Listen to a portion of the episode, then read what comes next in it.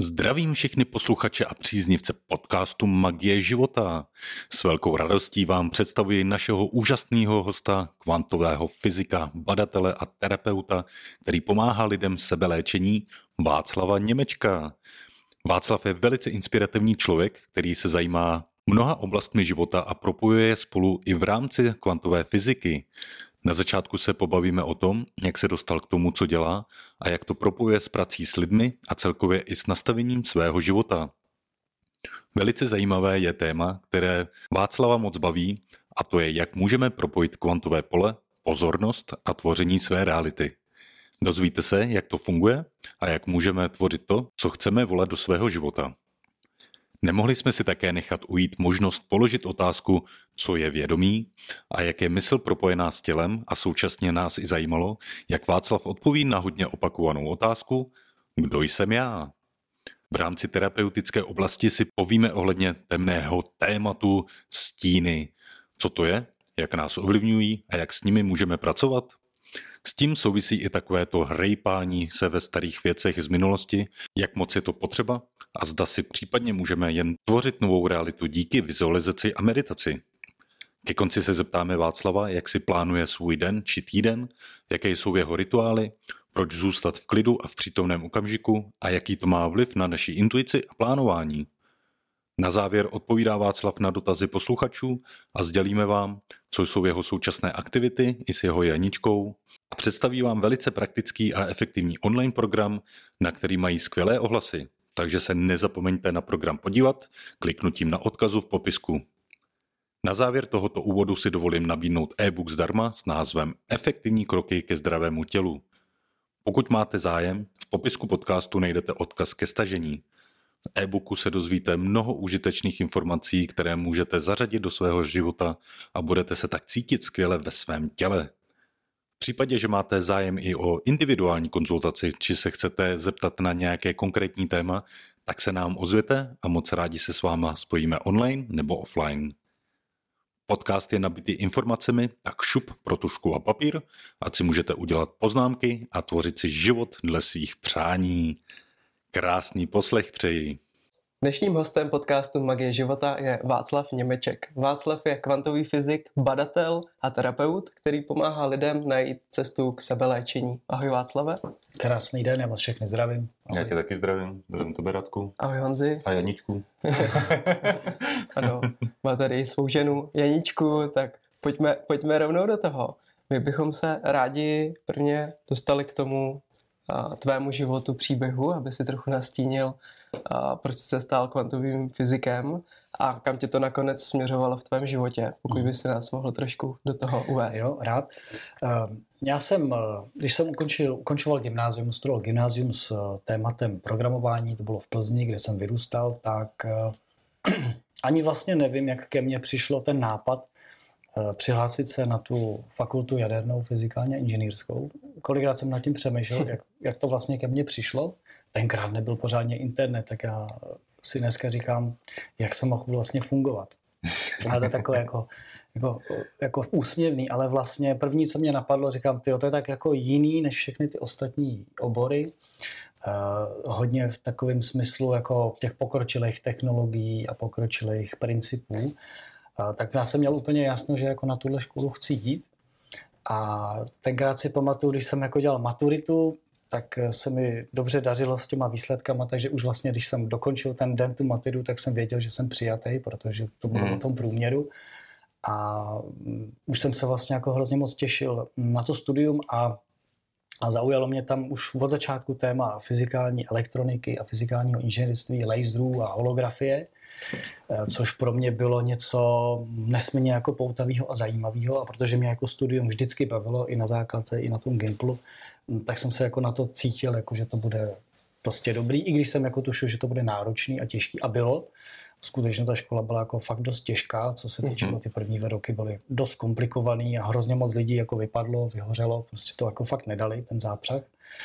No ale eh, vydržet do toho třetího, čtvrtého ročníku to za to stálo, protože pak to začalo být hrozně zajímavý od toho třetíku, už to bylo takzvaný studium na zaměření, jo, už začaly mm-hmm. být jako ty odborné věci, právě ta kvantová mechanika a pak později ta kvantová elektronika, to už jako byly jako nesmírně složitý věci a já jsem pak pochopil proč, protože jako tomu předcházelo jako dost hluboký matematicko-fyzikální základ, bez mm-hmm. kterého jako vlastně nešlo vůbec jako vstoupit do tuhle těch jako sfér té kvantové mechaniky, protože jenom ten matematický aparát kolem toho to bylo tak komplikovaný, jo, jenom jako část toho byl prostě integrodifferenciální rovnice třeba, jo? to byl jako jeden předmět a ten, když člověk neměl, tak jako mm. nemělo smysl mm. na tu kvantovou mechaniku, protože to vycházelo jako z toho a mhm. nešlo to pochopit. No. Jo? Takže eh, to bylo jako krásný, že to bylo jako těžký, náročný, ale vlastně mě to hrozně moc bavilo nad těma věcma přemýšlet.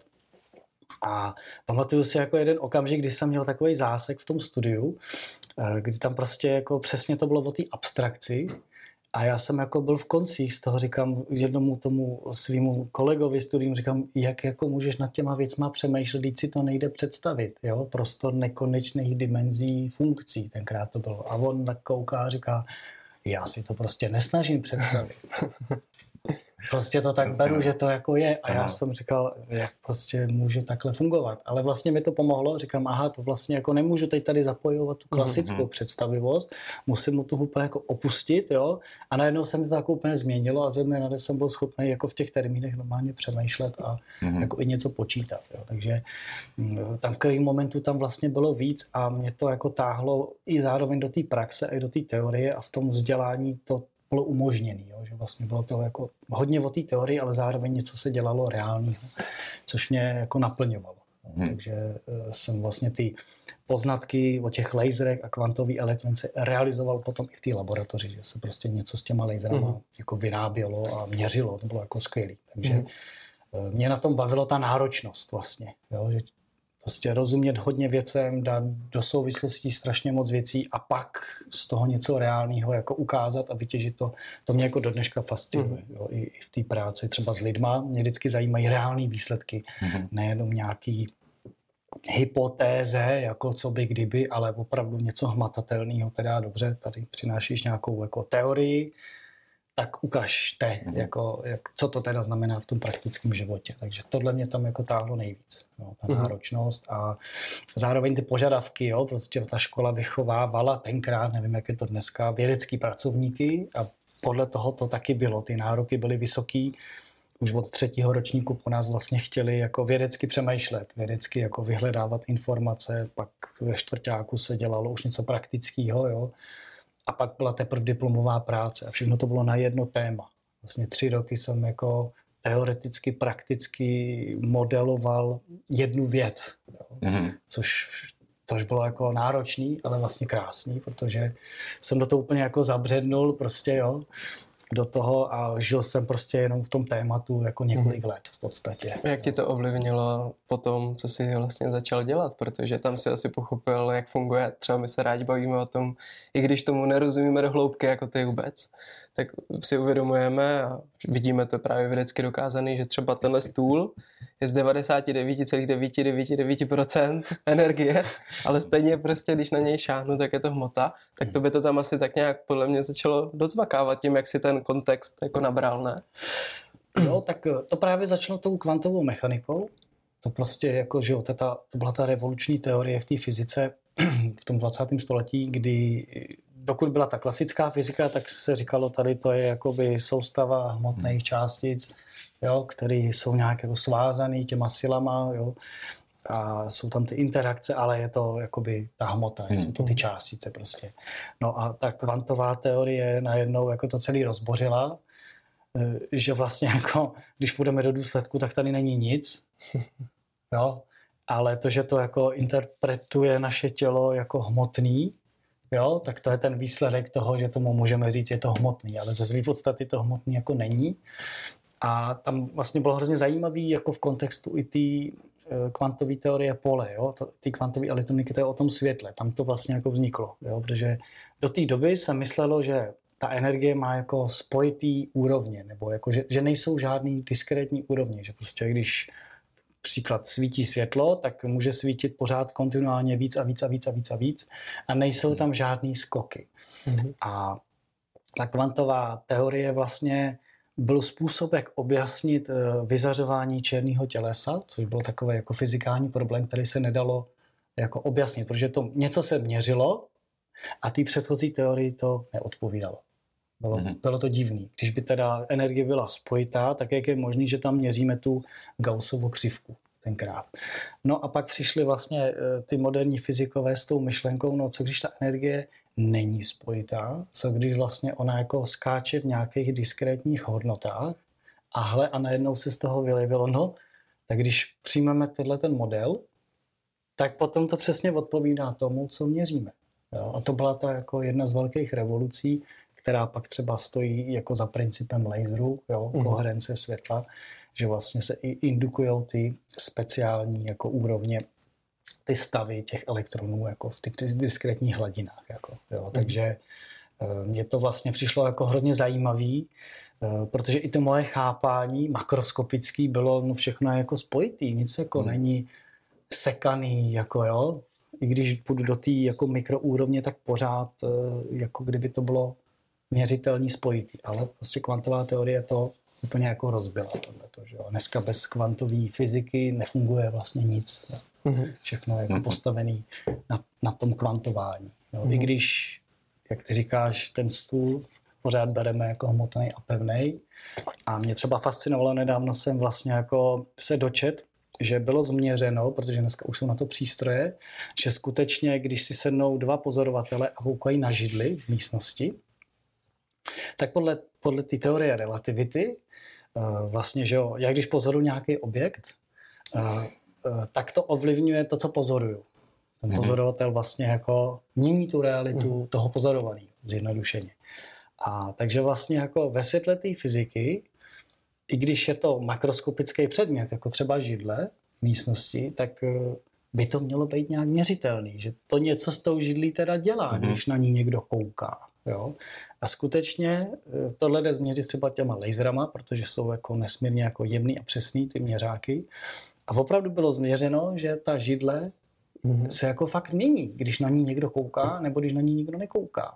Mm-hmm. Jo, že se třeba jako roztahuje mm-hmm. nebo mírně jako posouvá, takže to, co ty říkáš, je prostě pravda, akorát vlastně pro ten běžný makroskopický svět v úvozovkách to jako zjednodušení, že tohle je prostě židle, která tady jako stojí a dokud do ní nikdo nestrčí, tak se jako nepohne, mm-hmm. jako stačí. Mm-hmm. Pro běžný život jo, jo, ale jakmile bychom vstoupili do toho mikrosvěta, tak tam je totální revoluce, protože tam tyhle jevy mají jako obrovský vliv, jo, že už budu koukat, jo, kdyby jsme byli schopni měřit, co se děje jako s atomama, hmm. když na ně zaměřím svoji jako pozornost, i když je jako nevidím, ale jako nějakým záměrem, mě by to hrozně zajímalo, hmm. zatím takový experiment jsem jako, jako neviděl, jestli někdo zkusil nějak jako udělat, tak by to muselo být jako měřitelný, že se tam něco jako opravdu hmm. v té energii jako mění a ta hmota je jenom ta reprezentace té hmm. energie, jak se proměňuje. Že jo? Takže to jsou takové jako úžasné věci, o kterých třeba moc lidí jako nevědí, že už se něco z toho dá změřit. Jo? Nebo krásný experiment bylo tenkrát ta teorie relativity, postulovala to, že když budu mít jedny hodiny, které se pohybují, oproti druhým hodinám, které stojí, tak vlastně čas je jako relativní veličina. To není jako by něco mhm. stejně běžícího. Takže v té pohybující se soustavě, v tom letadle, ten čas běží jinak. Mm-hmm. Jo? Což zase, eh, člověk říká, co to je za bláznoství, to, to jako, jak běží jinak, prostě hodinu v letadle trvá stejně jako hodinu dole na letišti, ne? Jo, skoro jo. Ty atomové hodiny ukázaly, že ne. Mm-hmm. Jo, ukázali, že prostě opravdu ty hodiny, co lítaly, běžely o kousek jinak, než mhm. ty, které zůstaly na Zemi. Mhm. Jo. Neuvěřitelné. Jo, takže vlastně všechny ty věci platí, dají se ověřit, ale jako jejich ověřitelnost samozřejmě má nějakou mez právě toho měření a té technologie, kterou se to jako určí. Takže hmm. úžasné věci, no. Existuje to.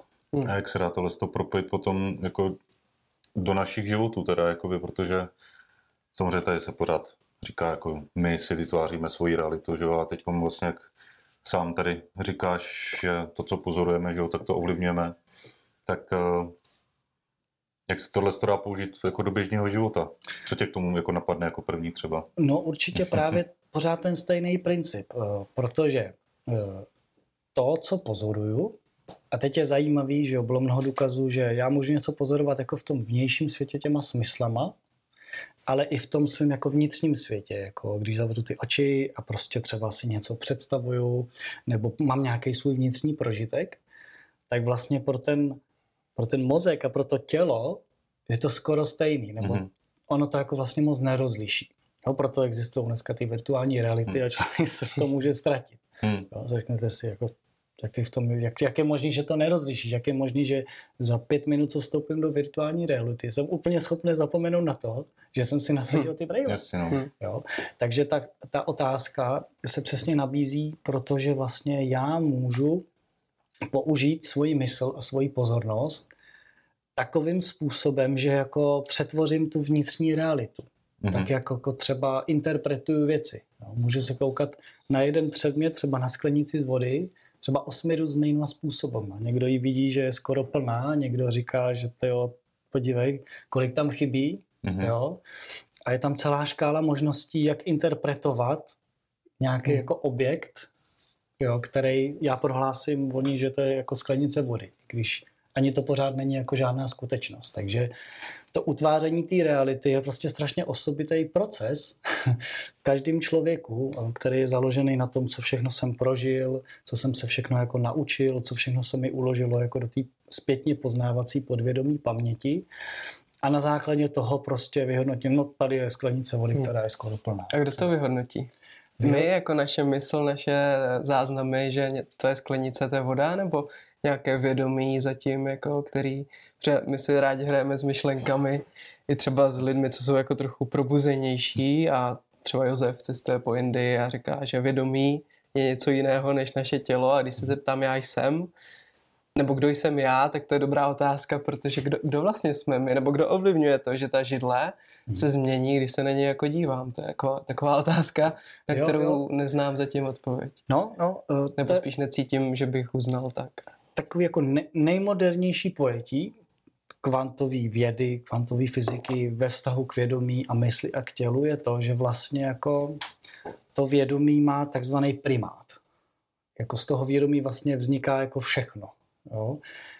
Což třeba krásně potom vysvětluje to, jak je možné, že tělo je třeba propojený s myslí.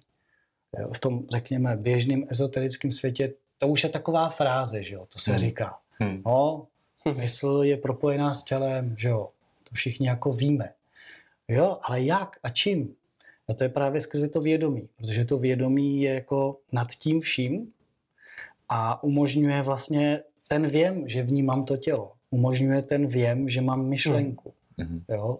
To vědomí je jakoby všudy přítomný nějaký neuvěřitelný prostor, na který se nejde sáhnout, ale díky němu vzniká to pozorování, díky němu vzniká to vnímání a k té tvý otázce, jako kdo řekne, že je to tahle sklenice taková a maková, to je ta mysl, už ta už dává, ta má jakoby tu významovost, jo, ta říká, jo, rozumím tomu tak a tak.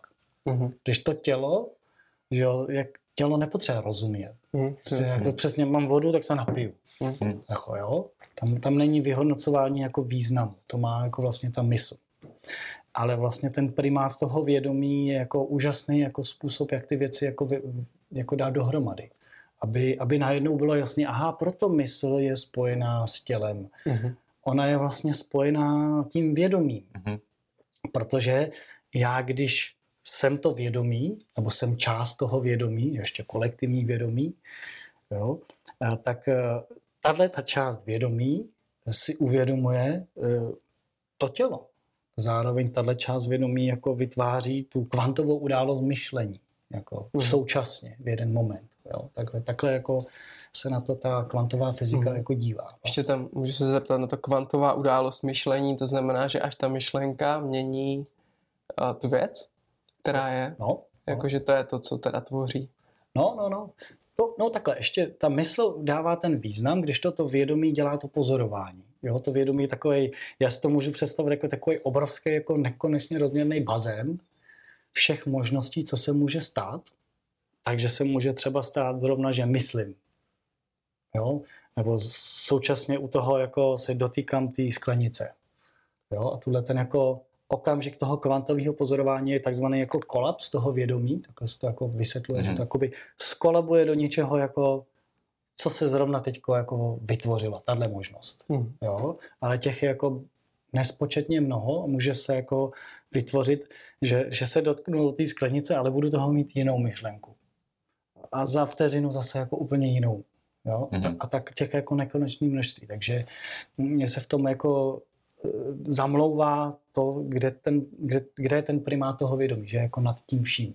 Takže k té tvý otázce, kdo jsem já, e, mně na tom přijde, to jako skvělá zenová otázka, e, že vlastně, když se budu pídit po té odpovědi, tak to hlavně jako bude se snažit odpovědět ta moje mysl. Mm. Protože to je její role, aby dala význam a mhm. odpověď mm-hmm. na tu otázku. Takže řeknu, jsem tělo? Hmm, nejsem. Jsem myšlenka? Nejsem, protože můžu, jsem pořád, i když nemám myšlenky. A dokonce jsem, i když nejsem tělo, tak na co jsem? Jo? Takže vlastně mm. ta snaha vždycky to nějak jako popsat už odebere tu esenci, která je jako nepopsatelná. Jo? Tak jak ty taoisti říkají, že to tao, jakoby, jakmile už ho pojmenuje, už to není to tao. Mm-hmm. Takže snadno se dá udělat nějaká jako spojitost vědomí, rovná se to Tao, jo, to všechno všude přítomno, co se všechno ještě neprojevilo a jakmile se to projeví, tak už je to jenom ta skolabovaná část, mm. která už se projevila a všechny ty ostatní najednou zmizely. Už jako nejsou. Jo, takže podle mě mysl jako na odpověď na otázku, kdo jsem já, prostě nemůže najít. Hmm jo, ze své podstaty, než by byla omezená mm. nebo špatná. Má prostě tuhle tu jako připsanou roli, jo, a je to moc důležitá role, dávat věcem význam.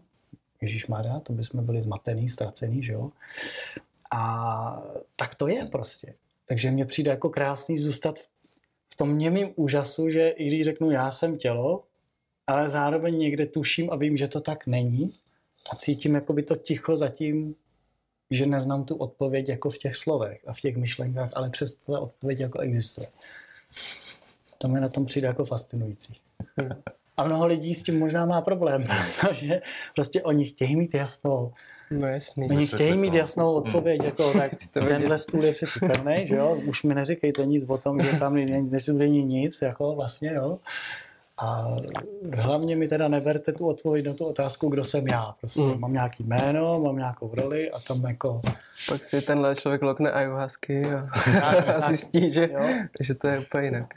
tam je jako právě krásný jako spojitost jakoby těch východních moudrostí a filozofií mm. do toho fyzikálního. A já mám hroznou radost, že vlastně ta moderní fyzika má tu chuť a tu otevřenost vytvářet vlastně ten most a to spojení mm Jo, dřív to tak jako nebylo. Dřív prostě máme stůl, máme částice a už nám do toho nemluvte, protože máme ve všem jasno. Jako. Hmm. Takže tak nevím, jestli to odpověď na, na tu otázku snad, jo. No. A jak tohle to můžeme použít jako prakticky do toho mm-hmm. života? Jo. To, to určitě bude zajímat jako hodně lidí, jak teda s tím jako pracovat, nebo jak to mm-hmm. nazvat? No, eh, tak jak k tomu přistupuju já, s tímhle tím, řekněme, porozuměním, ale i s tou praxí, je vlastně to, že to, že prožívám jakýkoliv stav, ať už chtěný nebo nechtěný, eh, můžu vlastně ovlivnit tím, jak to interpretuju. Takže se můžu cítit eh, špatně třeba z nějakého důvodu, protože to tak jako vyhodnocuju, že to je špatně. Ale já můžu ten svůj tu interpretaci jako klidně nechat stranou, protože si řeknu, ale to je moje mysl, která to teď tak označila děkuju, že to, děkuju, že jsi to mhm. označila, že mm-hmm. je to špatný, ale můžu pak říct dobře, ale co cítím třeba, jo? To, to vitální tělo, to je další rozměr toho prožívání a pak třeba řeknu, no ale tak to není zase tak nepříjemný, třeba to tlačí, jo, píchá, nevím, prožívám třeba nějakou bolest, ale to je všechno, jako, a to zase jako mhm. třeba pomine, jo, takže k té praktičnosti mně přijde dobrý hlavně tu mysl jako umětý, jako dát jí tu její zahrádku, jo? jako ty hranice. Dobrý, děkuji za vysvětlení a teď můžu zůstat v tom prožitku. Mm-hmm. A takhle třeba z praktického důvodu eh, je, je potom mnohem snažší těžkýma věcma jako prostě jenom projít, prostě jenom jako prožít, prostě jenom procítit a už k tomu neříct nic. Mm-hmm. Není potřeba. Jo? Mm. To porozumění věčný, který prostě máme naučený, že je je strašně důležitý všemu jako porozumět a když tomu neporozumím, tak nemůžu jít dál. Prostě nechat být, nechat ho stranou a nechat věci, hej, prostě tomu nerozumím. Mm-hmm. A třeba tomu nikdy neporozumím, ale pro účely nějakého rozvoje a posunu v tom reálném životě stačí věci jenom prožít. Jenom jako procítit tak, jak jsou, Mhm. oni odplynou a něco se jako vlastně dokončí, jo, v tom nervovém systému, v té psychice a já vlastně jsem jako povědost, třeba jako nějakým tématu. Než když bych to furt jako rozebíral, s čím to souvisí, proč to bylo, jak to vyřeším, Rypání se v tom to, hovínku. furt to budu přesně analyzovat. Ta mysl to umí výborně, tahle ta Jo, spirála. Ona je skvělá, ve fakt, jo, dám mi úkol, vyřeš mi, proč to je, Hm. A ona to bude dělat třeba 10 let. Bude hledat všechny možné důvody, s čím vším to ještě souvisí a najde jich fakt hodně, že jo. Ale vlastně ten reálný posun Hmm. v té realitě nemusí vůbec jako nastat. Jo? Až stejně nakonec je člověk vyzvaný k tomu, no dobrý, tak to odlož, to porozumění, spadni do toho, prožij to, jak to je, a pak teprve můžeš jít dál. Hmm. Jo? Tak to je třeba jako jeden rozměr u té reality a pak druhý mě právě napadá, co tvořit jako svýho, co bych Hmm. si jako vlastně přál, co bych chtěl jako v tom životě prožívat. Jo? Tak vlastně je skvělý, že eh, dospělý člověk tu svoji mysl má v moci.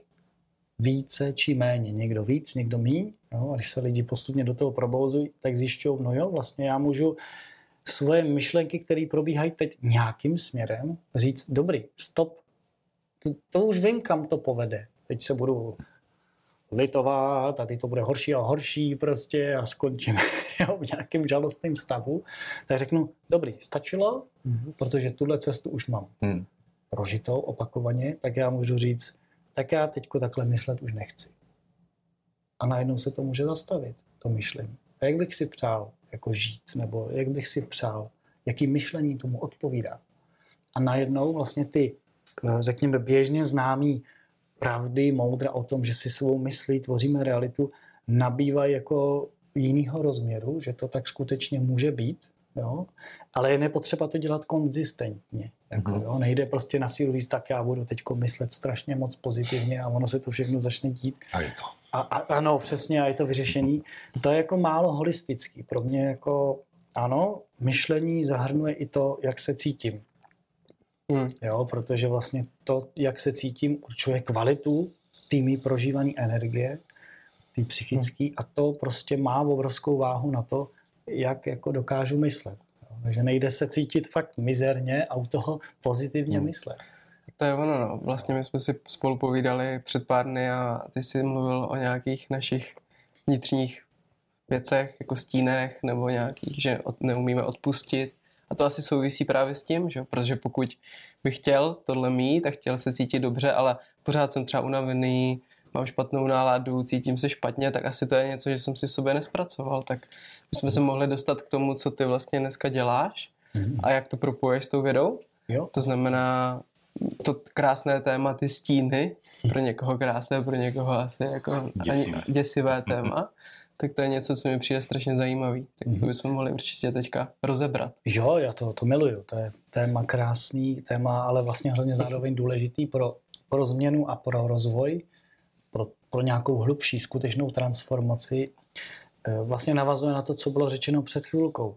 Protože stín je jako část nás samotných, část toho vědomí, část mysli, část emocí, nebo všechny tyhle části dohromady spojený, kterými jsme nějak jako řekli, že to nejsem já vlastně, nebo to nechci být já, takový nikdy nebudu, z různých důvodů. No, můžeme typicky v dětství prožívat opakovaně nějaké jako situace, eh, který, v kterých se naučíme tu část jako vyčlenit.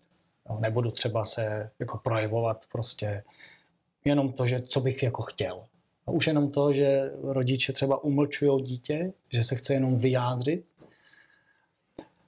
může přejít do toho nevědomého zpracování v tom dítěti a ono vlastně to pochopí nevědomě, aha, hm, já nejsem důležitý. Nejsem důležitý tady. Jo? Důležitější, co říká někdo jiný. Nějaká autorita třeba. Jo? Úplně typický příklad, který se děje strašně moc lidem.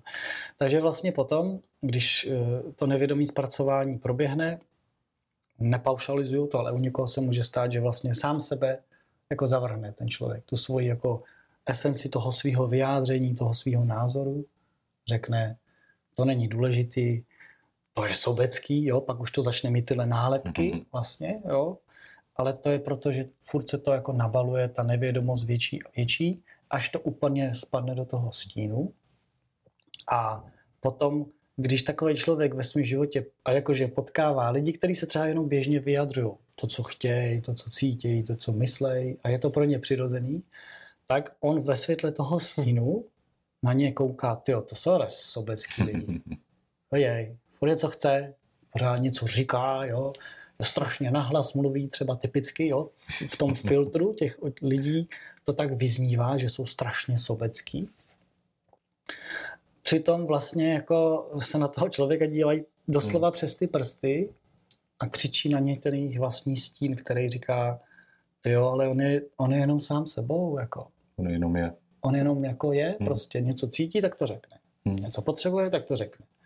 A ty máš jako příběh s tím s- svým stínem, kde jsi prostě byl utlačovaný a sám si si vyrobil to, že takový nikdy nechceš být, že to je špatný, že to Mhm. není přijímaný a vítaný a tak dál. A tím vznikne vlastně ten stín. Mhm. A mnoho lidí bohužel zůstane jako potom už v té projekci takzvaný. Takže když vidí ty lidi, kteří se zdravě vyjadřují, tak řek, na ně ukazují, vidíš, to je, to je sobecký člověk, jo? A jak se napaduje, jo? A začne, strašně si to jako zkošatěj a vidějí toho člověka už strašně neadekvátně. A ta projekce, to, to je prostě hodně moc jako přítomný mezi lidma a v partnerských stazích a to, co dělám já s tím, nebo děláme my, je, že vlastně naopak lidi učíme, no tak pojď se podívat na tu projekci. Proč máš tak příkrý soud o tom člověku? Proč, proč tak jako říkáš, že je sobecký? Poznal z toho člověka opravdu? Teď soudíš jenom podle nějakého projevu. Jo? To je typická Hmm. známka toho stínu, že naskočí takový jako eh, prudký soud jo? a zároveň takový jako hněv na Hmm. někoho nebo na nějaký chování. No a vlastně ta transformace je přesně obrácená, jako podívat se vlastně do sebe, proč mám ty myšlenky Hmm. odsuzující, jo? A jestli to náhodou jako neříkám sám o sobě. A ve výsledku to tak vždycky je, jo? že se to postupně rozklíčuje, tak ty lidi vlastně jenom závidějí v úvozovkách. A když už to vím, mám tu sebereflexi, tak co s tím teda potom dělat? Když už máš tu sebereflexi, tak to už ti moc gratuluju, protože to je hrozně dobrý, důležitý krok k změně, že najednou už si uvědomuješ, aha, takže ten, ten, ten člověk jako fakt není tak nějak strašně sobecký a já tady se nemusím vstekat, abych ho změnil, nebuď tak sobecký, aby mě to nerozčilovalo. Takže to je skvělý krok. To mnoho lidí nemá. Hmm. Takže sebereflexe je první krok, vlastně to uznat a vidět, jo, tak to je něco ve mně a dobrý je vlastně se začít dívat na to, aha, takže jestliže je to něco ve mně, co soudím sám o sobě. Aha, takže já soudím sám o sobě třeba, že jsem strašně sobecký. No, ve výsledku to je vlastně úplný zrcadlo. Jo? A ten návyk té mysli, jako furt si to vlastně opakovat, potom vytvoří ten obrovský emoční náboj toho odporu, to nejsem jako já, tohle jako nikdy nepřijmu. A co s tím udělat je, je jako nejlepší, je vlastně stopovat to, jako vlastně do toho, co soudím o sobě a co nechci přijmout. Často v tom stínu je vlastně, co nechci přijmout. Jo? A v tom je jako ten prožitek, ke kterému se člověk musí jako dostat, je jako nějaká bolest. Nějaký jako nepříjemný emoční stav odporu, neochota cítit něco, jo. Až když se jako rozhne právě ta interpretace té mysli a zůstaneš vlastně jenom v tom prožitku, jaký to je cítit bolest z toho, když jsem sobecký, jo, tak to je začátek té transformace. Protože tehdy se něco začne hejbat v tom vitálním těle, jo, pohyb té energie se jako roz, rozvolní a tehdy se jako dostávám někam jako dál. A zajímavé je, že vlastně kdykoliv tím stínem uh, projdu, tak je to potom mnohem snažší a snažší. A ta ochota znova a znova do něj vstoupit, to už je pak skoro jako radost, protože vím, že mě čeká ten rozvoj, že mě čeká nový nádech, čeká mě jako nová síla, ale já dopředu nevím jaká. To je na tomto kouzelný, jo? že vlastně ta transformace stínu ode mě vyžaduje důvěru a odvahu jako ve mně samotného a v ten život, že teda když se otevřu možnosti, že jsem strašně sobecký například, eh, že mě to nepoškodí, nebo jo, ta první obava je, jo, tak já se stanu hodně sobeckým. Jak, jak na mě budou koukat teďko všichni. Jo? Typicky ten stín je taky o tom, co by o mě lidi říkali. Co by si o mě říkali. Určitě nic hezkýho a já pak jako nebudu pro ně přijatelný.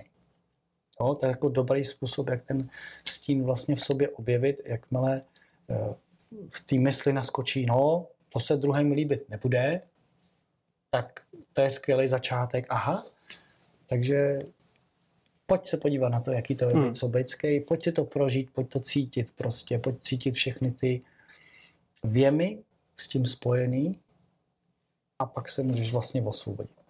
To je vlastně téma pro každého, protože třeba veřejné vystupování je strach číslo jedna, dokonce před smrtí se říká. A to je vlastně ono, že jo? Že co asi o mě řeknou ty ostatní, anebo co když mě jako vyvedou ven, to je vlastně ten stín, že jo? No jasně, to pro, ano, Strašně lidi řeší, že jo, tady to. to, to, to je moc hezky to řekl, protože ten strach jako být vyčleněn Hmm.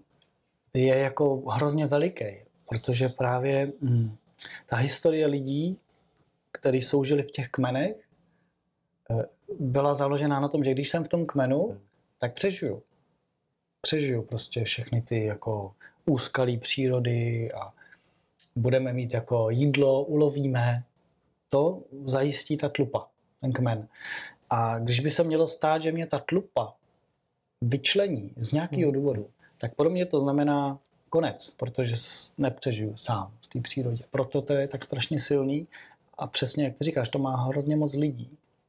A různě se to jako replikuje právě ve škole, jo, takovýma těma represivníma metodama, prostě stojí žák prostě před celou třídou a tam ho někdo trápí nějakýma jako znalostma a poukazuje na to, co neví. Prostě strašná situace. Hmm. Jo.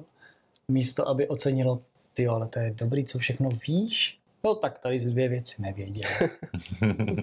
Úplně to otočit. Jo. Takže vlastně se to tam nějak jako přehrává. Eh, Ten strach z toho vyčlenění a to vystupování typicky nad před všema lidma je o tomhle tom, jako vyjádřit se jako přirozeně. Jo Hmm. s tím mám mraky zkušeností z těch obav. Mhm. Jako, jo. Jsem se setkával v minulosti a musel jsem se s tím konfrontovat, abych, abych mohl mluvit před lidma nějak jako konzistentně, abych se tam nesesypal. Že? takže.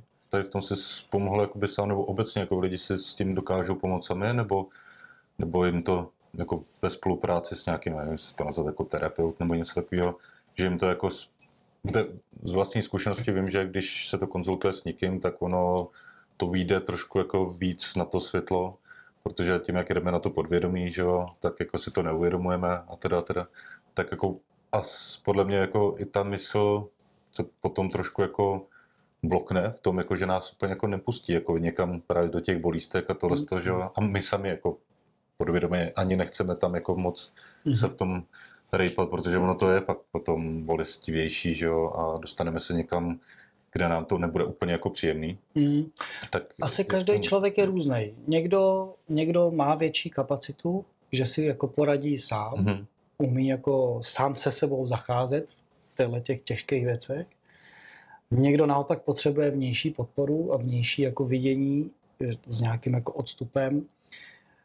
Asi každý je v tomhle jako jiný, ale já třeba za sebe můžu říct, že jsou věci, s kterými si sám určitě poradím, ale pak, když už vím, že nevím, Mhm. při- přiznávám, že nevím, Tak máš jedničku, eh, tak mám moji ženu, ta ti vždycky poradí, tak ta máš vždycky pravdu. A nebo, a nebo prostě taky jsem tam jako vstoupím do nějaké terapie, protože vím, že prostě pořád je nějaká část toho, co si prostě neuvědomuji. Hmm. Vždycky bude. Hmm. Jako vždycky. Jo? Nejsem prostě dokonalej, nemám jako všemohoucí vědomí k dispozici, abych mohl jako stoprocentně říct, že tohle mám zpracovaný. Fakt ne. Jo, takže podle ta střídmost je jako na místě, protože jako člověk, který je takový zralejší, v mých Hmm. očích má tenhle přístup. Je prostě jako sebekritický. Hmm. Jo? Takže v některých věcech potřebuju, aby mě někdo viděl a slyšel a dal mi zrcadlo věcí, které, jak ty říkáš, jsou pro mě naprosto normální a běžný hmm.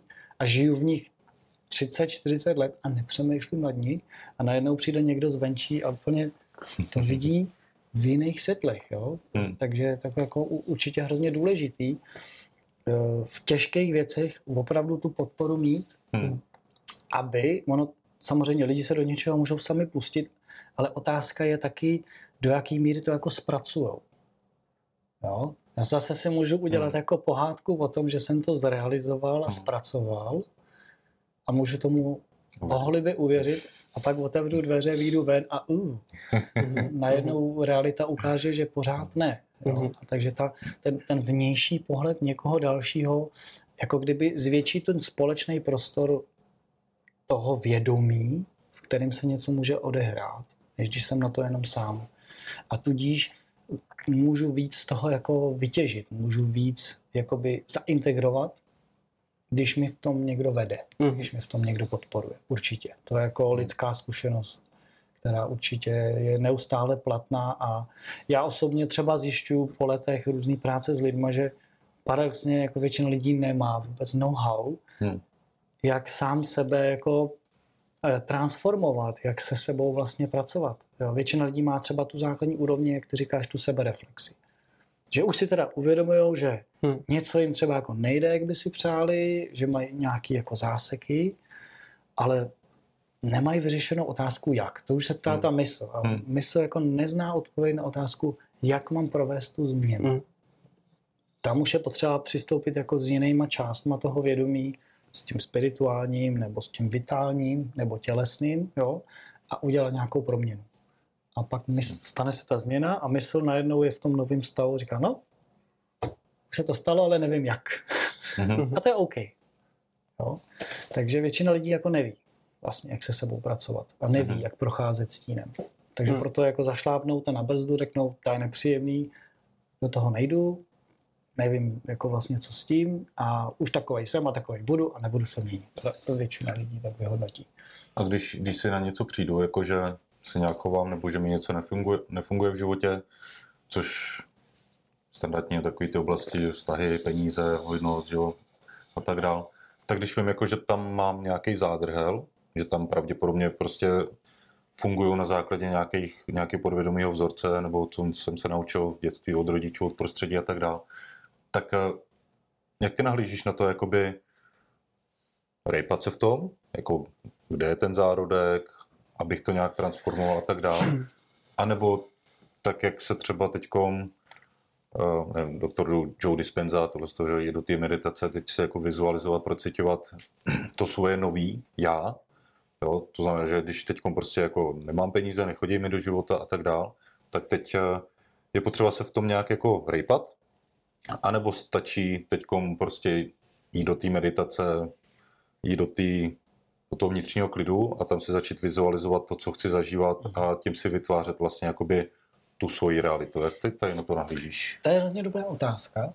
Kolikrát, kolikrát jsem nad ní jako i právě přemýšlel, přemýšlel vlastně v kontextu jako mýho vlastního hmm. životního příběhu a různých témat, kde je vlastně jako ten balans a jestli má opravdu nějaký význam vůbec se jako obracet zpět a hledat hmm. ty souvislosti, anebo se na to úplně jako zanevřít a opravdu se vydat jenom tím směrem kýženým. Pro mě to vychází jako, že v tom je zdravá rovnováha. Hmm. Protože ten poznatek toho, proč mi něco jako nejde, eh, je v něčem jako hrozně cený. Hmm. Eh, ani ne tak pro tu mysl, ale jakoby pro tu celistvost. Eh, protože když zjistím, že mi fakt něco nejde a nemůžu se jako jakoby tam dostat tím, že jako se snažím vytvářet ten nový jako svět, tak pro mě je to známka dobrý, tady je potřeba se na něco podívat. Tady je potřeba právě nějakou ztracenou část připojit zase zpátky, aby se mě zvětšila ta kapacita vytvořit ten jako mm nový život. Jo? Takže pro mě je to taková jako hra tam a zpět, když to tak řeknu. Ale samozřejmě ta míra, jako přemíra toho hledání a hmm. analyzování, to už je potrava pro tu mysl, hmm. která lidi zase nikam moc jako neposouvá v mých očích i zkušeností. Že kolikrát je právě daleko lepší potom říct, zůstaň v tom nepříjemným, dovol si to jako cítit a prožít, co tam jako je. Mhm. A když se to povede, ta integrace, tak se najednou jakoby uklidní celý to téma eh, těch těžkostí, najednou prostě zdravě zmizí, tak když se to jako zaintegruje. A já mám novou sílu, OK, tak co? Co teď? A najednou zase se můžu vydat směrem dobře, tak jaká je ta moje vize, co bych jako chtěl žít a proč hlavně, jo, hlavně proč. To je jako hrozně důležitá otázka, kterou si lidi moc nekladou, Mhm.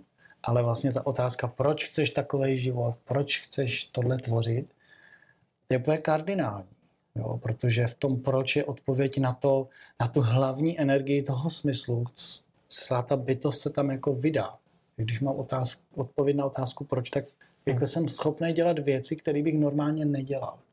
Jo? Hmm. Přek, překro, překročím jakoby do jiného uh, života tím proč. Hmm. Jo? Takže určitě je dobrý uh, pracovat vlastně s tou myslí a s, s tou jako novou verzí svého života, o který ty mluvíš, ale zároveň vědět proč. Mhm.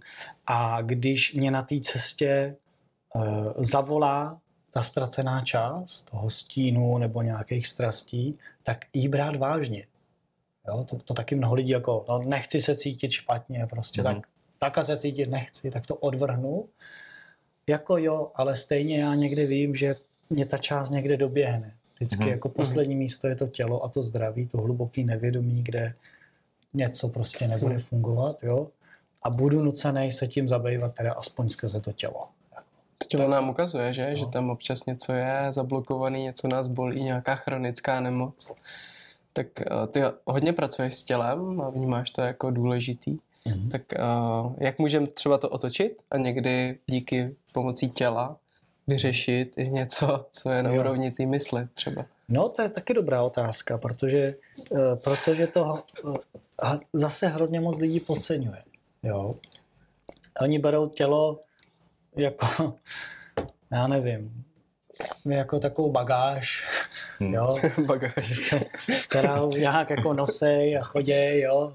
Jsou lidi, kteří to berou, Hmm. to rozbije, tak to opravím, jo, a takhle to na to nahlížej a nevidějí zase ten přesah na to, že když je mi dobře v těle, jak moc to ovlivňuje moji psychiku a myšlení.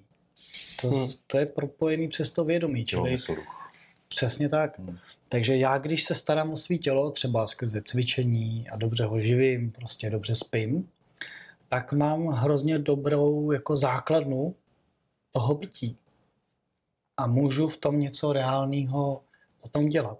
Když to budu zanedbávat, tak dřív nebo později začne volat to tělo, hele, strádám, a nejde se věnovat Hmm. těm věcem, který si přeju.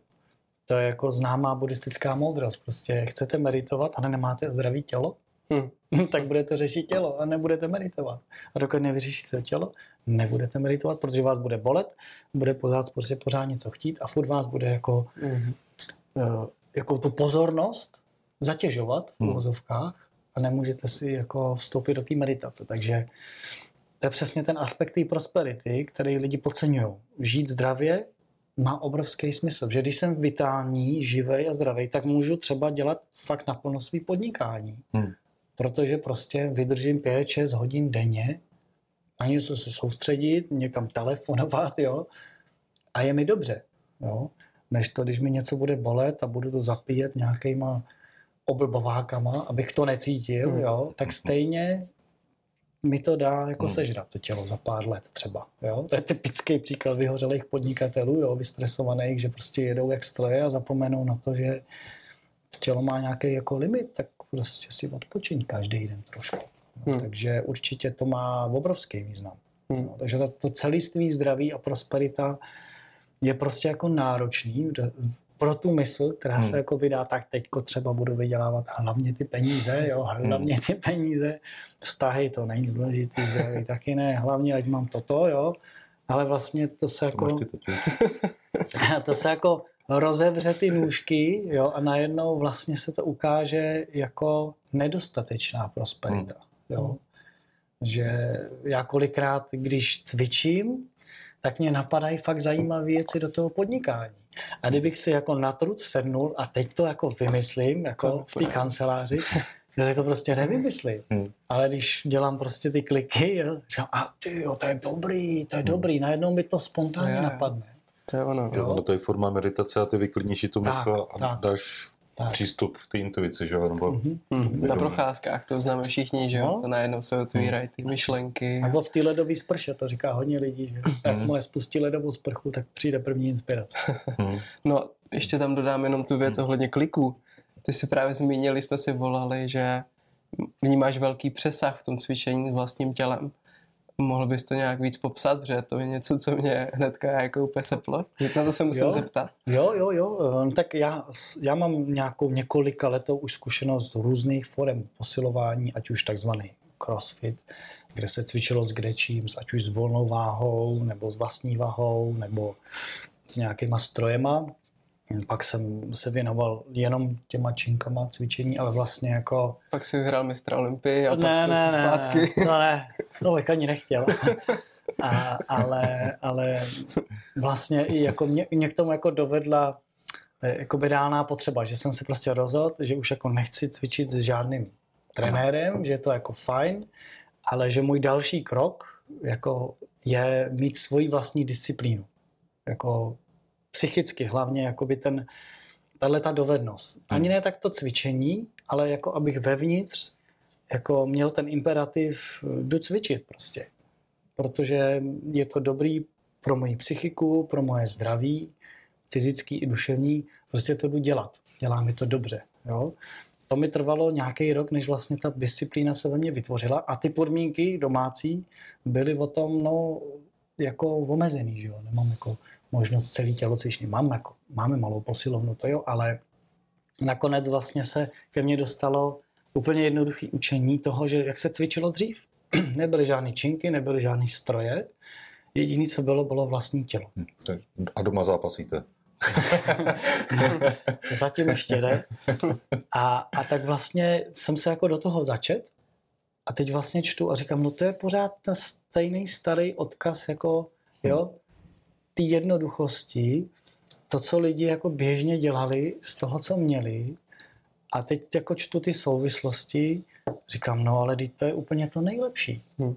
Protože vlastně ty pohyby s vlastní vahou vypadají jako, že nejsou těžký, ale když se dělají pořádně, tak jsou opravdu těžký a namáhavý, ale trénují se nejen ty svaly, ale vlastně celá ta neuromotorika provedení toho pohybu a vlastně do, v mém těle je to tak, že já jako zároveň posilu, ale zároveň se protahuju. Čili jako mm-hmm. získávám vlastně flexibilitu, ale zároveň sílu.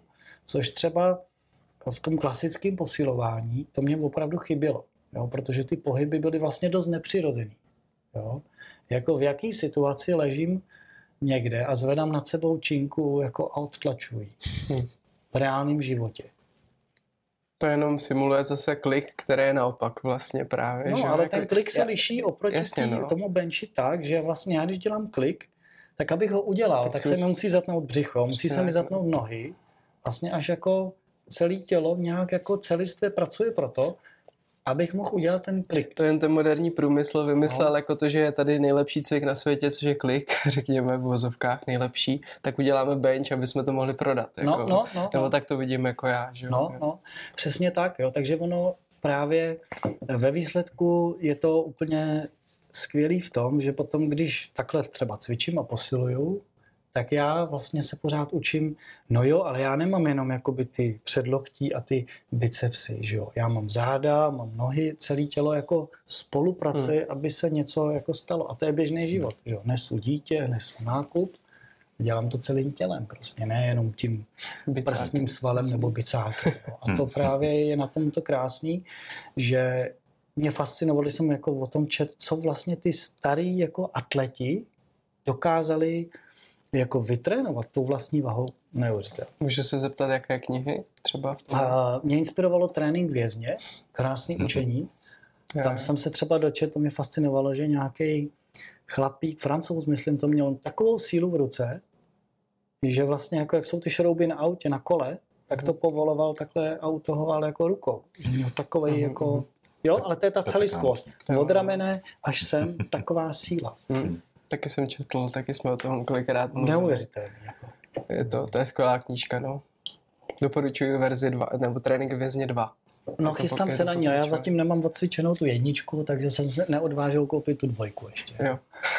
to spíš takový jako vychytávky. Vychytávky Že tam se třeba učíš jako vyset na ručníku a tím právě spevníš ten úchop a další věci. No, to hned si koupím. Ono to ne, nesouvisí jenom čistě s tím Aha. levlama, jakoby těma úrovněma, ale i s tím, Aha. že tam posiluješ ty svaly, který běžně ne, neposiluješ právě. Výborný. Tak hned si koupím. Děkuji za inspiraci. Tak to bylo k tělu.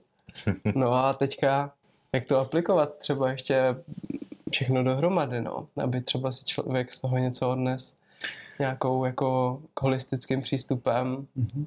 No, mně přijde uh, moje zkušenost taková vlastně, je to o té otázce, jak žít naplněný a radostný a Hmm. smysluplný život. Jo.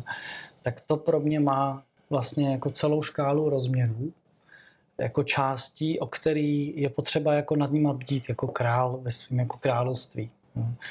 A to je to, aby bylo dobře mně samotnému, abych měl na sebe nějaký prostor a nějaký čas, abych mohl jako každý den aspoň chvilku jen tak pobyt Hm. jen tak si třeba porozjímat nad tím, jak se mám a jak se mi daří a co bych si přál. Nebo v čem se mi jako nedaří. Jo, takže takový jako základní prostor je jako já. Aby jako ho člověk v životě měl, protože to mnoha lidem jako schází. A vydávají se rovnou jako do té sféry těch vztahů, ať už s těma blízkýma, jo, nebo nějakýma i vzdálenějšíma a vlastně žijou hlavně tam, aby, aby těm druhým bylo dobře ale na sebe Mhm. zapomenou. Jo? To je velká chyba. A pak je ta poslední sféra, to je jakoby ta práce. To je pro tu jako širokou komunitu. Jo? Tak to je jako fenomén dnešní doby, že lidi žijou jenom tam. Že ani neřešejí ty blízký vztahy, Mhm. ani sebe sama, ale prostě jedou na to uznání v tom světě vnějším, na, na ty peníze třeba, na tu kariéru. No a prostě ty první dvě sféry jim jako chybějí v zádech. Jo? A prostě dojedou na to. Hmm. Jo? Takže já, nejdřív já, je to krásně sobecký, ale až když mě- mně je dobře, tak já můžu být plně přítomný pro svoji ženu, pro svoje děti. Je to tak, jinak prostě Hmm. řeším, že mě není dobře a nejdřív si musím jako zajistit svůj jako prostor a až potom jako tvořit pro tu větší komunitu. Vlastně z těchto dvou jako jader je až to třetí. Hmm. Třeba tohle je takový jako princip, který nějakým způsobem uplatňuju a dbám na to, abych eh, vlastně měl jako pořádek v těch prvních dvou, co nejvíc to jde. Mhm. Protože pak mě je ještě víc dobře, když mám v těch stazích jako dobře a mnohem líp se mě něco Mhm. dělá pro ten Mhm. svět. No, takhle, takhle mě to funguje a pak jsou ty jakoby části té prosperity, právě to zdraví, myšlení, emocionální život, spirituální život, podnikání, peníze, kariéra, je toho strašně moc, na co člověk jako v úzovkách musí dbát, ale jako to přijetí zodpovědnosti za ty části, to je jako postupný. Jo? Když to řeknete běžnému člověku, tak no tak to jako, to jako nejde postihnout prostě. Jsem rád, že jsem rád prostě, jo? že se jako nějak najím a jdu do práce, jo? to chápu. Ale už jenom to, hele, ale to je fakt důležitý, jenom ta informace e, začne prostě v lidech pracovat a říct, no, ale ty, hm, ty vztahy jsou vlastně jako důležitý, no, jako, a co pro ně teda můžu dělat, jo? A to prostě je postupný. Hmm. Takže, hm, v tom je jako podle mě největší síla, jako ta bohatost, že má jako celou škálu jako podob. Mhm. Mhm. Takže A mě by třeba i zajímalo v rámci tady těch nějakých praktických věcí, jak ty to aplikuješ právě ty v životě, jestli nám můžeš třeba popsat nějaký svoje denní rituály, třeba jako jak vypadá tvůj nějaký běžný, běžný den od rána do večera. běžný den. tak uh, mám nějaký plán třeba toho cvičení, takže dvakrát, třikrát do týdne jdu cvičit. I když se mi nechce, jdu. Prostě mě to jako nezajímá, jdu, protože vím, že hned, když budu cvičit, tak mi bude dobře. Mhm. Takže mám prostě v tomhle plán, vedu si ten podrobný denník toho cvičení, to mi dělá hrozně dobře, protože pak mám vlastně tu historii, vidím nějaký svůj postup toho, jak se mi v tom daří nebo nedaří a mám vlastně ze sebe dobrý pocit. Jo, kdybych si ten denník třeba nevedl, eh, tak eh, já vím, že bych byl jako vlastně ztracený. Jako, takhle se podívám, že před rokem a půl jsem udělal tolik a tolik, já nevím, kliků nějakých druhů a teď koukám, říkám, ty ale dobrý. A mám prostor psychicky skrze jenom jednoduchý záznam hmm. říct, dobrý, cvičíš tyjo, 18-20 měsíců, podívej, tady máš výsledky. Jo? Hmm. Jenom taková věc, jenom si to zapsat třeba. Takže já si jako ty výsledky vedu v tomhle. Uh, potom prostě se pravidelně věnuju každý den tomu, že se jako fakt zastavím a jenom tak jako jsem a nedělám nic. Mm-hmm. Úplně jenom tak jako... To je zbytek toho dne. no to ne, no určitě ne, ale třeba i, i, i když jako dělám něco pro to podnikání a v práci, tak jako jsou momenty, kdy jako začínám z nic. Mm-hmm. Mám jako rituál, kdy si udělám čaj, sedím a říkám si, co, co je jako dobrý ten den jako udělat, na čím se zamyslet, pak to úplně jako svrhnu a zapomenu, říkám, ale co doopravdy teď jako cítíš, že máš jako dělat. Mm-hmm. A řeknu si třeba pro ten den jako jednu věc, kterou bych tam jako rád jako vytvořil, co je ta hlavní věc, kterou když ten den udělám z větší části, tak budu mít ze sebe dobrý pocit. Mm-hmm. Cokoliv navíc bude jako dobrý. Mm-hmm. No, to mi funguje, taková jako jednoduchost. A většinou se to vlastně daří, protože vím, že mám jako jenom jednu věc, na kterou se ten den jako soustředím a je důležitá. A tím pádem jako všechno vede k tomu, aby se to stalo. Jo. Takže to máš tak jako intuitivní, nemáš úplně jako, že tady mám plán prostě jako na měsíc a jedu, eh, anebo... Já mám v obojí. Já mám, já mám i jako týdenní plán rozvrhu, co v kterou hodinu čemu se chci věnovat. Jo. Mm-hmm. Ten tam jako mám, aby se mi nemohlo stát, že sedím a nemám žádný plán.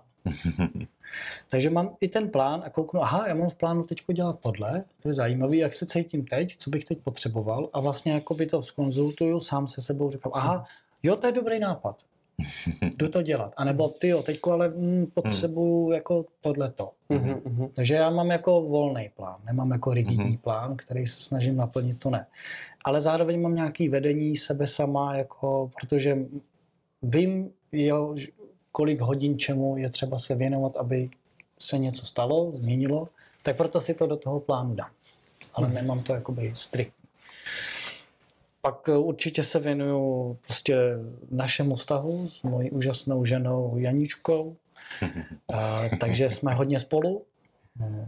Doufám si říct, že každý den najdeme prostor, kdy mm-hmm. spolu prostě jsme.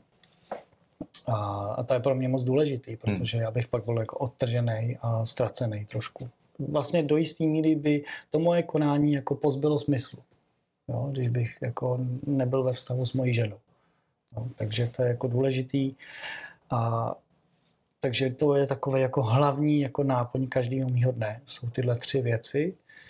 A díky tomu vlastně já můžu jako se cítit jako dobře většinu mm-hmm. času. Mm-hmm. No, ale jakmile třeba se mě objeví nějaký jako téma, něčím se v sobě vevnitř konfrontuju, tak eh, já většinou řeknu dobrý, všechno zastavuju a teď se jdu zabývat touhle věcí.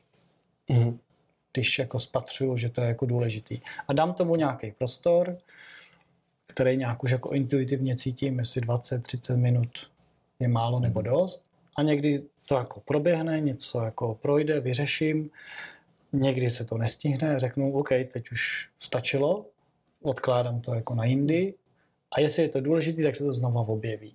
Mm-hmm. Tak mě to jako funguje a když je to důležité, tak se to sakra objeví a znova mm-hmm. se jako do toho ponořím, ale dřív jsem třeba tu hranici tam nenastavil, byl jsem schopný jako zavřenout do nějakého vnitřního tématu jako na moc dlouho a nedělalo to dobrotu. Nedělalo to mm-hmm. dobrotu. Vlastně všechno ostatní mi najednou jako se trošku rozbořilo. Mm-hmm. Jsem to jako přetvořit.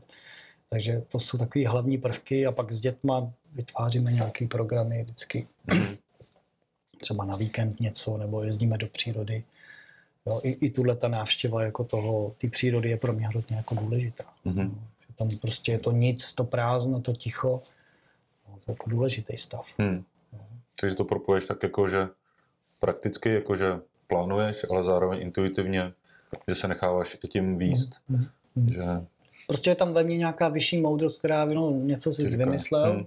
tehdy v hmm. nějakém stavu, ale podívej, teďko se ti ukazují jiné skutečnosti hmm. na té cestě, které předtím hmm. vidět nebyly, no tak je jasný, že teď hmm. jsou jiné priority. A důležitá otázka, funguje ti to? Tak, no jasně, funguje mi to moc dobře. Právě proto, že mi je v tom dobře, je mi v tom jako uvolněn. Hmm. Hmm. Jo? Já bych asi neuměl být jako, jako striktní, strašně jako rigidní, jo? Hmm. na výsledky orientovaný člověk jako nejsem. No.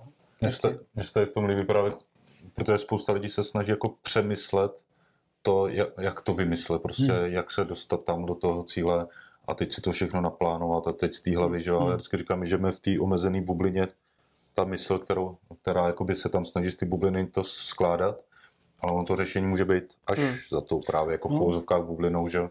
Takže právě proto je dobrý se dostat do toho jako klidu a z toho klidu pak Mhm. přicházejí vlastně jakoby ty řešení ta, a ta intuice nám vlastně, jako, když to řeknu, jako napoví. To je úplně typický pro nás dva. My, když něco připravujeme spolu, tak vždycky si říkáme, už bychom to měli začít dělat. Už, jo? Už by to mělo být. A teď se třeba den, dva nic nestane. A my jsme takový jako, no, zase jsme to neudělali, prostě, jak to, že to není. A pak najednou Hmm. si sednem, přijde tenhle ten stav a je to za 10 minut Impuls. hotový Hmm. Hmm. věc, kterou bychom dopředu si mysleli, no nad tím musíme strávit několik hodin. Co dá dva dny. A najednou tak ty to a pu, To je to. a vypadne to z nás, říká, no, Hmm. je to hotový. Jo, Hmm. no. jo, jo, to je, to je přesně ono, no. To je, třeba to, i když jsme občas cítím, třeba i teď moje tělo, že na 85%, protože prostě jsem trošku nachladl, tak já vím, že dneska, jako i kdybych měl jít cvičit, tak jako nepůjdu, že? Mhm. protože poslouchám svoje tělo a vím, že když se vyspím pořádně, odpočnu si, tak budu úplně v pohodě a můžu pokračovat a ten trénink bude skvělý, protože si za, strašně odpočnu za těch pět dní, co jsem teďka necvičil a bude mě dobře. A to je myslím to, že lidi, tak už si říká, že to přemýšlej, přemýšlí nad tím plánem a když už ten plán mají, tak ho chtějí udělat. Když ho neudělají, tak se za to jako bičujou a prostě tak to jako, to mi se líbí tenhle styl jako moc, proto jsem se ptal, jak to funguje, protože jsem si myslel, že se v tom cítíš jako uvolněně. Hmm. a že nakonec těch cílů dosahuješ, protože víš, kam jdeš, jo? Což Přesně. je velmi důležitý. Přesně tak a e, kolikrát se vlastně ukáže ta jako úroveň, z který jsem něco jako vymyslel, že byla třeba jako fajn, ale právě ten přítomný okamžik ukáže úplně jiný možnosti a souvislosti, hmm. že já jsem to tvořil z nějakého mindsetu, jo, který se teďko nabízí ho úplně třeba opustit. Jo, tak si říkám, aha, tak hm, mám se zabývat něčím, co jsem vymyslel takhle malej, jako jo, Hmm. to je ztráta času, Hmm. ne? A t- tady k tomu přístupu pomohlo ti vlastně to, ty tvoje jako kvantové znalosti, když to tak jako řeknu, že prostě jako když budeš v té lehkosti, necháš to i jako volně plynout, ale zároveň to máš to velký jako proč, proč si zatím jdeš, že už to je takový ten jako ten fokus, že jo, jakoby, že dáváš ten impuls, že jo, tady hele, já směřuju, jo, vím jako, že nějaký kroky k tomu jsou fajn jako dělat, který jako logicky si nějak jako odvodím, ale zároveň, že tam to nechám jako plynout, že nechávám Mhm. si to k sobě přijít, takže Určitě. Přesně tak, protože pořád je to o té mysli a tam má nějaký jako úrovně pochopení a ta je vždycky nějak omezený. Mhm. Pak je ta část ta supramentální, jakoby nad tou myslí, Mhm. eh, která se jako vyjeví, já pum, jednou za čas pum, hm, jo, a to je z úplně jiný úrovně a já nikdy nevím, kdy se jako objeví. Jo. Mhm. Takže vlastně přijde mi jako škoda zůstat v té kleci mhm, toho, co jsem schopný vymyslet a jak to v tu chvíli pochopím. Když vím, už jsem to prožil hodněkrát, že jsou jako vyšší části, které mají úplně jako jiný, jiný nástroje jo, a i jinou inteligenci, jak, jak na Mhm. věci nahlížet Mhm. a jak je i dělat. Jako. mhm. A potom je to ten kvantový skok, jako, jo, doslova, Jo. že najednou se dají věci dělat úplně jiným Mhm. způsobem. No. Ale tam si na to šáneš, co zase budu jenom opakovat, z pozice toho klidu, že jo? Ano. Ano. Ne z pozice, že teď to musím prostě urvat a, a pořád přemýšlím na něčem. Já to vždycky říkám, jako, že my jsme jak pod tou zamračenou oblohou, když pořád přemýšlíme a to slunce může být jako ta intuice nebo Ano. něco takového, že když jsme v tom klidu, tak se ty mraky rozestoupí a ono to pak jako přijde k nám. Krásný příměr. Takže- Jo? Krásný příměr. To mi přijde dobrý, že? jo? protože ta relaxovaná mysl je vlastně jako otevřená všem možnostem. Hmm. To tam vlastně jde. Hmm. Takže se může jako zmanifestovat ve formě myšlenek něco, eh, co vůbec jako nepatří do těch Hmm. rámců a ty jako paměti a zkušenosti, které mám. Mhm. To je jako je- jenom v tom uvolněném stavu. Nebo v nějakém ještě třeba extatickém stavu, Hmm. hmm. to je taky možnost, jo? to je ta studená sprcha, nebo transdomní buben třeba. Hmm. ale to už vlastně ve své podstatě, když bych si jako udělal takový pozorování, co se děje v mojí mysli, když na sebe leju studenou vodu, tak si troufám říct, že je úplně relaxovaná. Vlastně, mm-hmm. jo? Protože vlastně jako co, no, leje na mě studenou vodu, už to musím jako přijmout, jo? Jako nemusím stresovat, protože mm. už to nezachráním, už to jako nevymyslím, že nebude prostě. No, už se to děje, už je tam mm-hmm. okamžik. Vlastně. Mm. Takže si myslím, že jako, co válně vyzkouším, jestli vlastně jsem ve skutečnosti úplně uvolněný. Mm-hmm. Je to možné. Což ono tam jako za mě to je taková jako podstata, jako právě jakoby ty ledové vody uvolnit se mm-hmm. v tomhle tom v úzovkách stresujeme jako prostředí, protože jak my tohle to dokážeme, tak ono nás potom jen tak jako něco jednak nerozhodí, bo dokážeme se s tím líp chci říct jako poprat, ale, ale být v tom jako víc v pohodě a zároveň dokážeme právě jako být přes ten den v tom životě jako víc v tom klidu a o to mhm. víc k nám právě přichází tyhle ty věci, no. takže hmm. obzvlášť tady, když jsem tady a teď, že jo, prostě jako mhm. když to na mě, se tam měli. Jo, já ještě do, do podpojím, ty se tam mm-hmm. ptal jako na, na ty souvislosti z té jako kvantové mm-hmm. fyziky, a, tak e, právě mě to o to víc k tomu vede, jo? protože vlastně to, ten primát je to vědomí, není to ta mysl. Mm-hmm. Jo? Mnoho lidí jako má primát tu mysl, mm-hmm. že jako mění to myšlení na to pozitivní a tak dále a tak dále, ale to vědomí je jakoby nad tím. Takže vlastně, když já změním jako úroveň toho vědomí, dovolím se tomu otevřít, tak se mě změní to myšlení. O to tam vlastně jako jde.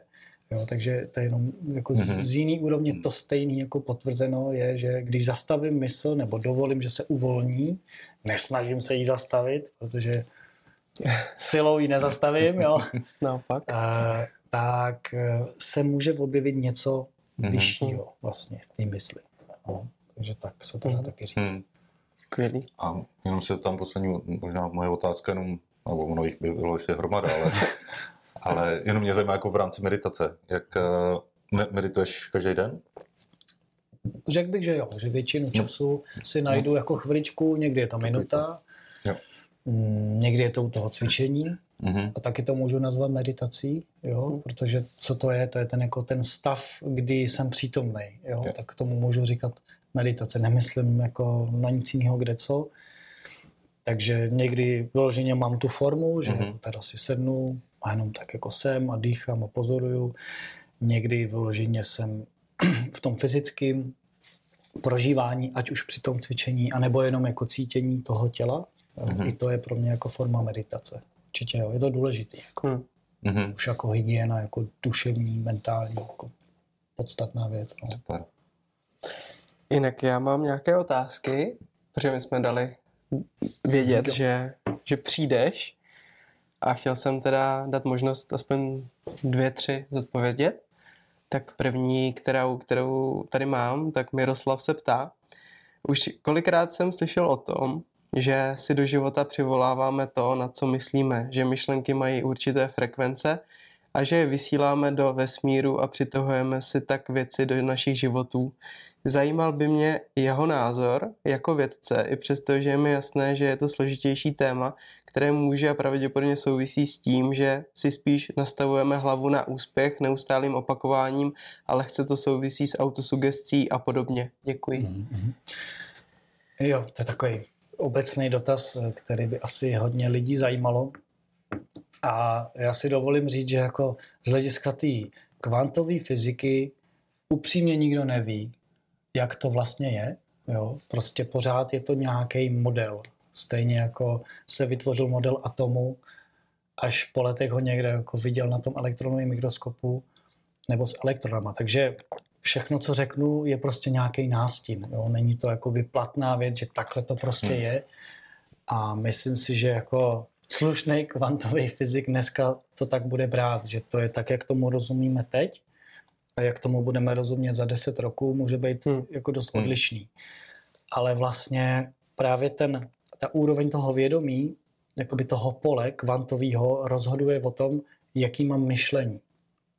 To znamená, když dokážu být i ve stavu, kdy nemám žádné myšlenky, být jakoby zatím, což je hrozně zajímavý v té meditaci pozorovat, jako co se děje, když si položím hmm. otázku, odkud přijde moje příští myšlenka, to je jako hrozně jako poučný, tak se dostávám do té úrovně toho, toho čirého vědomí. A tam vlastně jako myslí nejde porozumět tomu, jak se to celý děje, nebo jak to vlastně jako funguje a vzniká. Čili pomáhá nám k tomu to, že existuje kvantový pole, který se nejde představit, ale u kterého víme, že když vědomě vytvořím nějakou myšlenku, rozhodnu se pro ní, tak se vlastně stávám kvantovým pozor, pozorovatelem možností, které odpovídají té myšlence. To by tak asi sedělo. Jo? A to znamená, když si prostě řeknu, že já nevím, topení je bílý, tak už jako zavrhnu možnosti, že by mohlo být červený, růžový, zelený. Už žádná jiná možnost jako není. Jo? A to moje vnímání se tomu začne přizpůsobovat. A já začnu vidět prostě jenom bílý topení a žádný jiný. A čím víc to budu opakovat a budu to dělat častěji a častěji, tak vlastně se přišlo na to, že ta nefyzická mysl, ta jedno, jednohmotná entita, na kterou si zase nejde sáhnout, ale můžu ji jenom prožít skrze to, že si uvědomuji své myšlenky, začne vlastně jako utvářet mozkový spojení tak, že ten mozek jako reprezentuje mm. tohle konkrétní mysl jo, v těch neuronových dráhách. Mm. A tudíž vlastně se mi to stane automatismem. Že už jako nemusím vědomě myslet na to, že topení je bílý, začne to být jako, no jasně, mm-hmm. automaticky vlastně. Mm-hmm. Jo. Takže uh, takhle tomu nějakým způsobem rozumím já, jakože vlastně já můžu ty opakující se myšlenky, které mě přivedou k nějakému přesvědčení, to znamená, že ta dráha je už jako fakt vyjetá a pevná, tak je to to přesvědčení, že nějak něco je a tudíž vlastně všechny ostatní možnosti se zavrhnou. A v tom dotazu bylo i slovo autosugestce a to přesně tomu jako odpovídá. Že? Autosugestce má blízko k hypnoze, kdy vlastně jako hypnoza je podle jedné definice stav, kdy jako zaměříme svoji pozornost na jednu věc a všechno ostatní zmizí. Už neexistuje. Nejsme hmm. schopni to vůbec vnímat. Jo? Takže prostě ta hypnoza třeba toho úspěchu, když to řeknu, když to tak jako mhm. pojmenuju, je vlastně jako skvělá v tom, že já si přestanu všímat situací, kdy je neúspěch. Mm-hmm. Zmizej. Mm. A tudíž zažívám hlavně úspěch. Mm-hmm. Jo, takhle se to dá v mých jako intencích tomu porozumět. A tudíž je to vlastně jako jako dobrý způsob, jak jako nějakým způsobem utvářet svůj život. A, ale já tam mám jedno ale a to je to, že dobře, eh, i jako v té zlaté kleci úspěchu můžu trpět ve výsledku. Jo, protože když si všechno nastavím, že všechno je jako perfektní, dokonalý, úspěšný, jo, tak do jisté míry sám sebe omezím v tom být v kontaktu jakoby se skutečností života. Jo? Přestanu si všímat toho, že v přírodě se děje smrt. A ona se děje prostě hmm. neustále. A, a je to podstata té přírody, že tam prostě hmm. umírají červy, ptáci, všechno. Jo? Například jako přeháním a bagatelizuju. Ale může to vlastně vést až k tomuhle. Čili pro mě má smysl tu podvědomou mysl měnit jako ve věcech, kde už dlouho lidi jako trpí, už dlouho lidi zažívají nějaké těžkosti nebo něco, kde jim to jako nevyhovuje. Hmm. Ale tam, kde je mi jako dobře a jsem jako v nějakém neutrálu, nevidím důvod, proč s tou podvědomou myslí nějakou změnu vůbec iniciovat. Jo? Hmm. Protože jsem tam jako nějakým způsobem v tom středu a je mi tam dobře. A dokážu vidět jako i to plus, i to jako mínus obrazně jo, toho života. A ta cesta je vždycky jako někde jako uprostřed. Jo, proto jsem zpočátku říkal, hlavně si zodpovězte otázku, proč chci být úspěšný. Mm-hmm. To je totiž strašně důležitá otázka, na kterou si lidi nechtějí odpovědět, protože když by si ji položil, tak zjistí, že vlastně ani tak úspěšní být nechtějí. Že je to jejich nějaká zraněná část, která si potřebuje vyprojikovat a vykompenzovat něco, co jim chybělo v tom dětství tím úspěchem. To je hrozně častý. Jo, a proto vlastně my tohle lidem jako říkáme, vždycky viděj, vidíte tu projekci té mysli, proč chci něco mít. A jakmile porozumím tomu, že ten skutečný důvod, že něco chci mít nebo žít, je aby to sloužilo všem lidem, aby to bylo něco hodnotného a o hojnosti pro všechny, tak to za to Hmm. fakt stojí. Mhm. Tak to má ten hluboký vyšší smysl. Ale když to má sloužit jenom jako mně samotnému, tak to většinou Hmm. vlastně je patologický. Jo. Takže to jenom tam jako mluvím o tom úspěchu, jo, jak se ten, Mhm, eh, mhm. ten, kdo se ptá, aby třeba si položil otázku proč. Proč to chce? Proč to chce. Hmm. Super. Děkuju. Tak, ještě půjdeme teda dál. Uh, je, zhodnocení, Radek se ptá, zhodnocení aktuální doby z hlediska myšlení lidí na spirituální úrovni, eh, jestli je jich více, těch lidí, jestli se probouzí lidi. Já nevím, já jsem je nepočítal. Ta bublina kolem nás je větší vždycky, ale že? A kdybych měl být exaktní, tak ani nevím, jak je spočítat. Ale, ale vlastně samozřejmě mm, nějaký, nějaká jako úroveň toho probouzejícího se vědomí tady jednoznačně jako je. Hmm. Je tady daleko víc lidí, který nad věcma přemýšlejí, který běžný informace, vnímání spochybňují, což je hrozně dobře. A já jsem tomu jenom samozřejmě rád, protože v tom vidím eh, vlastně nějaký nový potenciál nového způsobování a fungování lidí Hmm. ve světě. Jo. Ale neumím to kvantifikovat, Jasně. Kolik je to procent. Zajímalo by mě to, jo, ale kolikrát si vlastně říkám, že hodně z těch lidí je skryto. Jo. Já to vidím třeba jenom, když se podíváme, nevím, na Jaroslava Duška na čtyři dohody na YouTube, což má třeba 2 miliony zhlédnutí, tak mě to ukazuje, že se ty lidi musí probudit, Ano. protože to, co tam slyší, je něco, co jim extrémně pomůže v životě. ano. Tak jenom z toho třeba pohledu já to vnímám jako, že asi určitě se něco děje, ale asi nevíme přesně kolik. Nebo... Nevíme přesně kolik, ale je dobře, že se to děje. No. Hmm. Je to dobře, určitě. Pak tady mám ještě od Trezy, to byla asi Tereza. Jak zlepšit a prohloubit manifestační meditace? Prosím. Mhm. No, tak to bych asi odpověděl dvěma způsoby. Právě zabývat se těma stinnýma stránkama, protože tam je ta skrytá kapacita toho většího klidu, aby potom v té manifestační meditaci uh, byl vlastně jako větší kapacita a větší potenciál, takže určitě bych se jako podíval do té mínusové části, Mhm. Jo? Položil bych si otázku, a kdo ve mně má pocit, že mám malou manifestační schopnost? Mhm. Mhm. Kdo to takhle jako vyhodnotil? Jo, jak, jak to vlastně vyhodnotila, že? Jo, jako, a to, jak se to změřilo? Takže Eh, to došlo jako za tebou a zeptala se, ty máš manifestační schopnost Co to za- 15, já mám 13, takže mám horší, jo? Takže potřebuji na tom zapracovat, abych měla aspoň 15. Takže už tam v té otázce vlastně jako, kdo říká, že je nedostatečná. mhm. Jo? Jaký je to skutečný očekávání Mhm. za tou otázkou? To znamená, očekává ta tazatelka, že v pondělí udělá manifestační meditaci a v pátek odpoledne to bude držet v ruce? Já, já nevím, jo? Jasně. To tam jako se nabízí, vlastně odkud to vychází a uh, jak by to mělo být jako doopravdy. Či úplně mi tam zve k tomu, ty, ta ve skutečnosti něco úplně jiného chce Mhm. ta, co se ptá, vlastně tohle má jenom jako nástroj, jak se tím nějak jako zabývat, ale je tam něco úplně jako jiného, podstatnějšího. Mhm. To tak na mě působí. No. Super. Tak jo, my se ještě dostaneme určitě k tomu, co vlastně vy děláte společně s, s Janíčkou, abychom taky ukázali na vaši práci a na to, že vy dost dokážete, jako věřím, pomoct lidem. Mhm. Tak co je aktuálně to, co by měli vědět o vás lidi, naši Ah. posluchači? My společně tvoříme eh, program, který pomáhá lidem právě tyhle ty témata, ty podvědomí mysli adresovat, oslovit a změnit. Nazvali jsme to Přeprogramujte svoji mysl na hojnost. Je to takový trénink mysli, eh, který dává lidem možnost a prostor jako pravdivě se podívat eh, jako do toho svého zrcadla, eh, proč něco chtějí v životě změnit, nebo proč jim něco vlastně nejde. A ukáže jim to i prakticky, jak to vlastně jako změnit, jak s tím pracovat.